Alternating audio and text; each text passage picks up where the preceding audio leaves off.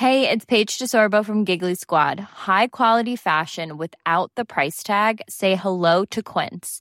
I'm snagging high-end essentials like cozy cashmere sweaters, sleek leather jackets, fine jewelry, and so much more. With Quince being 50 to 80% less than similar brands. And they partner with factories that prioritize safe, ethical, and responsible manufacturing. I love that. Luxury quality within reach. Go to quince.com slash style to get free shipping and 365-day returns on your next order. quince.com slash style. One size fits all seemed like a good idea for clothes. Nice dress. Uh, it's a it's a t-shirt. Until you tried it on.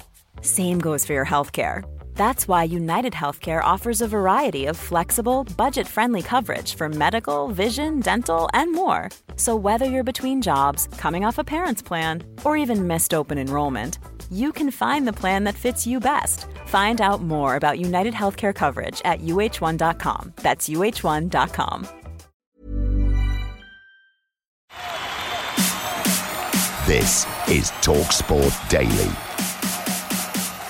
Hello, hello, hello. Happy Monday, my friends. Welcome, of course, to another Andy Goldstein Talksport Daily podcast with me, your host, Andy Goldstein. And of course, we begin with the richest club in world football. Still sounds bonkers. Newcastle United losing to Tottenham Hotspurs at home in the Premier League. So the pressure mounts on manager Stevie Bruce with the Magpies still in the relegation zone. This was how you reacted, and we reacted, how everyone reacted on Talksport. I can now say, welcome to St James's Park, the wealthiest football club in the world.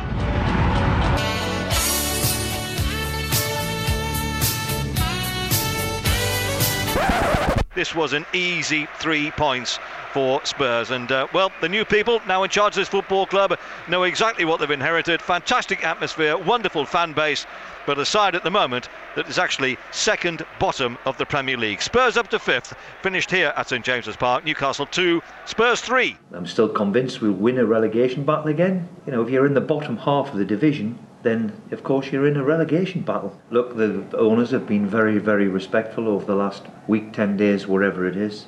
It's obviously the start, which gives everybody a little bit of hope. It's going to take time and patience, of course, to have the supporters back on side.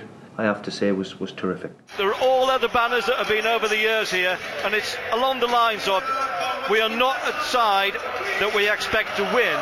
We just want a side that tries. From my experience of Newcastle, they do back the team. Now, if they're if they're protesting against the manager, it doesn't help, of course, especially when you're losing so convincingly. But they will. They will back that team. Like you said, you sell out. They sell out all away games. But when they want change, as most football clubs do, they make it known. And it doesn't matter the feel good factor. They wanted that known. They wanted the owners to know that they do expect change. And this was the take of the Newcastle fans after the defeat. We put 11 men behind the ball. We, we didn't press. We just looked like a team going nowhere. He's got to go all 11 players on that pitch, none of them performed. The two biggest things that the fans wanted with this takeover was Mike Ashley removed from the club, closely followed out the door while it was still swinging by Steve Bruce. Now, this scenario that's happening now is going down exactly the same route as what we did with McClaren and Benitez. Left McClaren in a little bit too long to give him the chance and to try and stabilise things and see how it goes. And then it left it too late for Benitez. In that first five minutes, you could see that our support for them was driving them on, and then obviously we got that early goal. I tell you what, the new directors and owners of this football club, they were probably having dreams last night and early this morning, thinking, can we get the dream start? You've just got it. As soon as it went into actually Bruce's tactics and his game plan, that's when it fell apart for me. Uh, uh, you know, I just I just thought it was it was disappointing, but I I, I do really understand why the consortium haven't sacked him yet. The game at St James's Park was suspended in the first half for seven minutes while medical treatment was given to a supporter in the stands. The club have tweeted to say that the fan had been stabilised. On now to the Tottenham Hotspurs manager, as Ossie Ardiles used to call them, Nuno Espirito Santo, or as Ossie would say, Nuno Espirito Santos.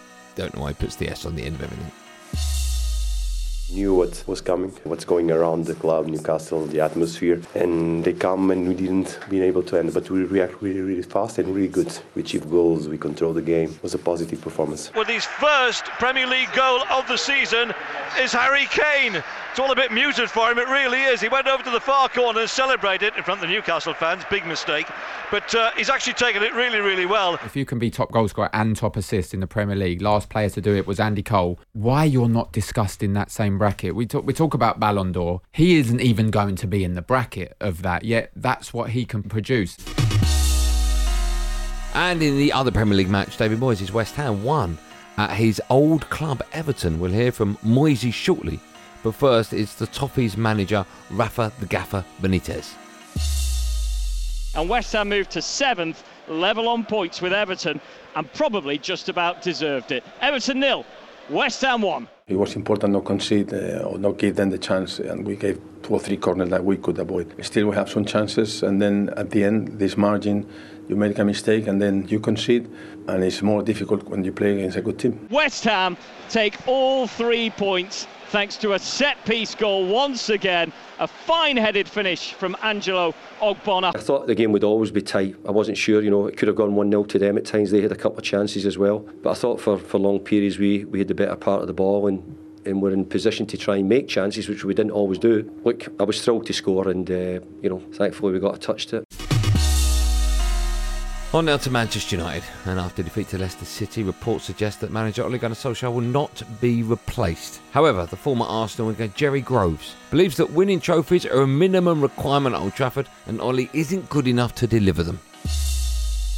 Thoroughly disappointing for the visitors. It's finished.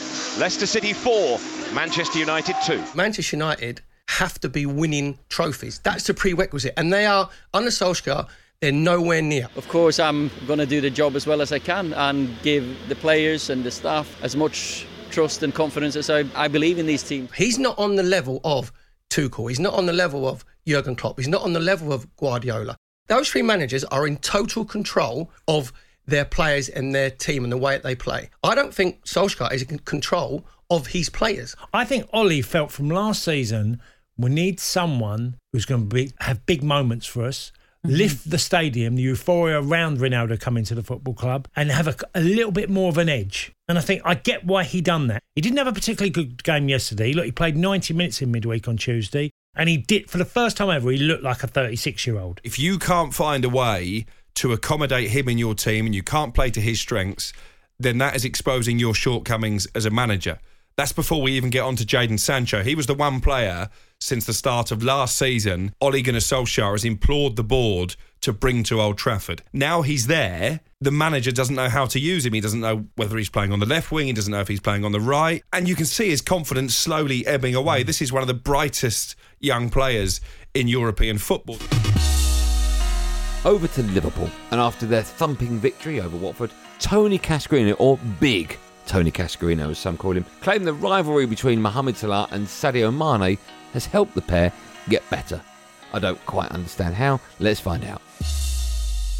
They feel like they're challenging each other all the time. They're competing against each other. And there's a little bit of rivalry there mm. where they both are driving each other. We talk about Ronaldo and Lionel Messi driving each other forward. I think these two have done it in the same club to each other. I think they both want to score outscore each other. Firmino back to Salah again, dancing into the box. He's taking on all comers. He's gone behind, past Cathcart, end up on his backside. Oh! What a goal! Oh! It's magnificent from Mo Salah. Salah is direct, always gets chances, always wants to run behind, cause havoc, and incredible work ethic. Mane does that, but he does it in a more unpredictable way, where he literally he'll have bad games he really will have stinkers sometimes, Mane. His finishing will be totally off the mark, and but then he'll be brilliant. His finish yesterday was fantastic. That's a lovely ball with the outside of his boot into Mane. First time shot, and it's a goal from the edge of the area, down low to the goalkeeper's right. He's hit it first time. It's a really tricky finish. Comes to him. He's made a great run. Salah's played the ball, and he's run onto it, and he's caught it with his right foot.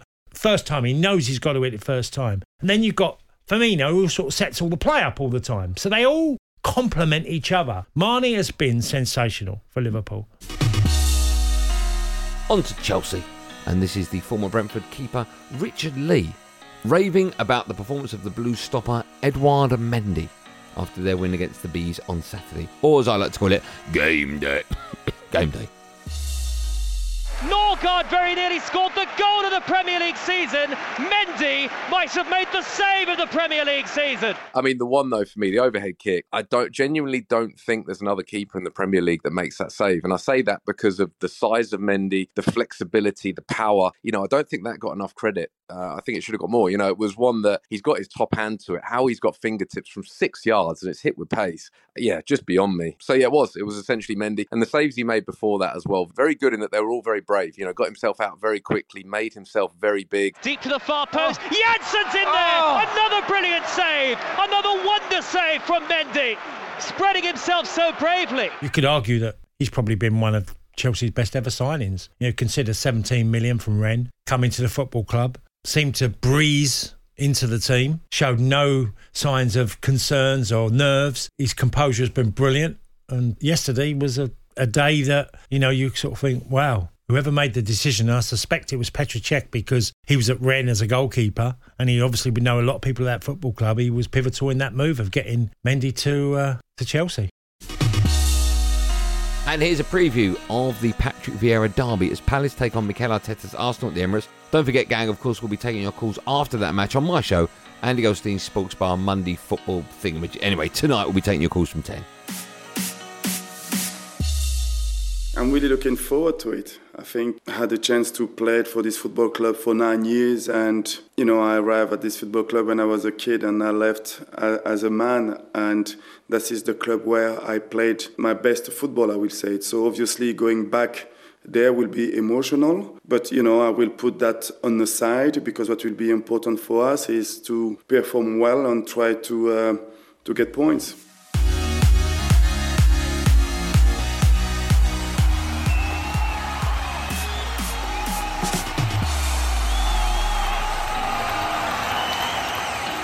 That's it, gang. Thanks for listening on the Talksport app, wherever you get your podcast from. I don't really care. Don't forget, of course, to wallop the subscribe button. I'm back tonight, would you believe, on Talksport on my show, Andy Goldstein's Monday Night Sports Bar with Jason Cundy from 10. There will, of course, be another one of these Andy Goldstein Talksport Daily podcasts out first in the morning, so do what you got to do to get. Until then, you know the rules. Thanks for listening. Have a wonderful day. Have a mega day. Have a magnificent day. But above all, be safe, everyone. Be safe. That was a podcast from Talk Sport.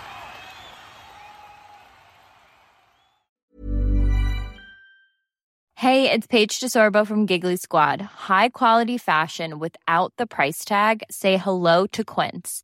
I'm snagging high-end essentials like cozy cashmere sweaters, sleek leather jackets, fine jewelry, and so much more. With Quince being 50 to 80% less than similar brands and they partner with factories that prioritize safe ethical and responsible manufacturing. I love that. Luxury quality within reach. Go to quince.com slash style to get free shipping and 365 day returns on your next order. quince.com slash style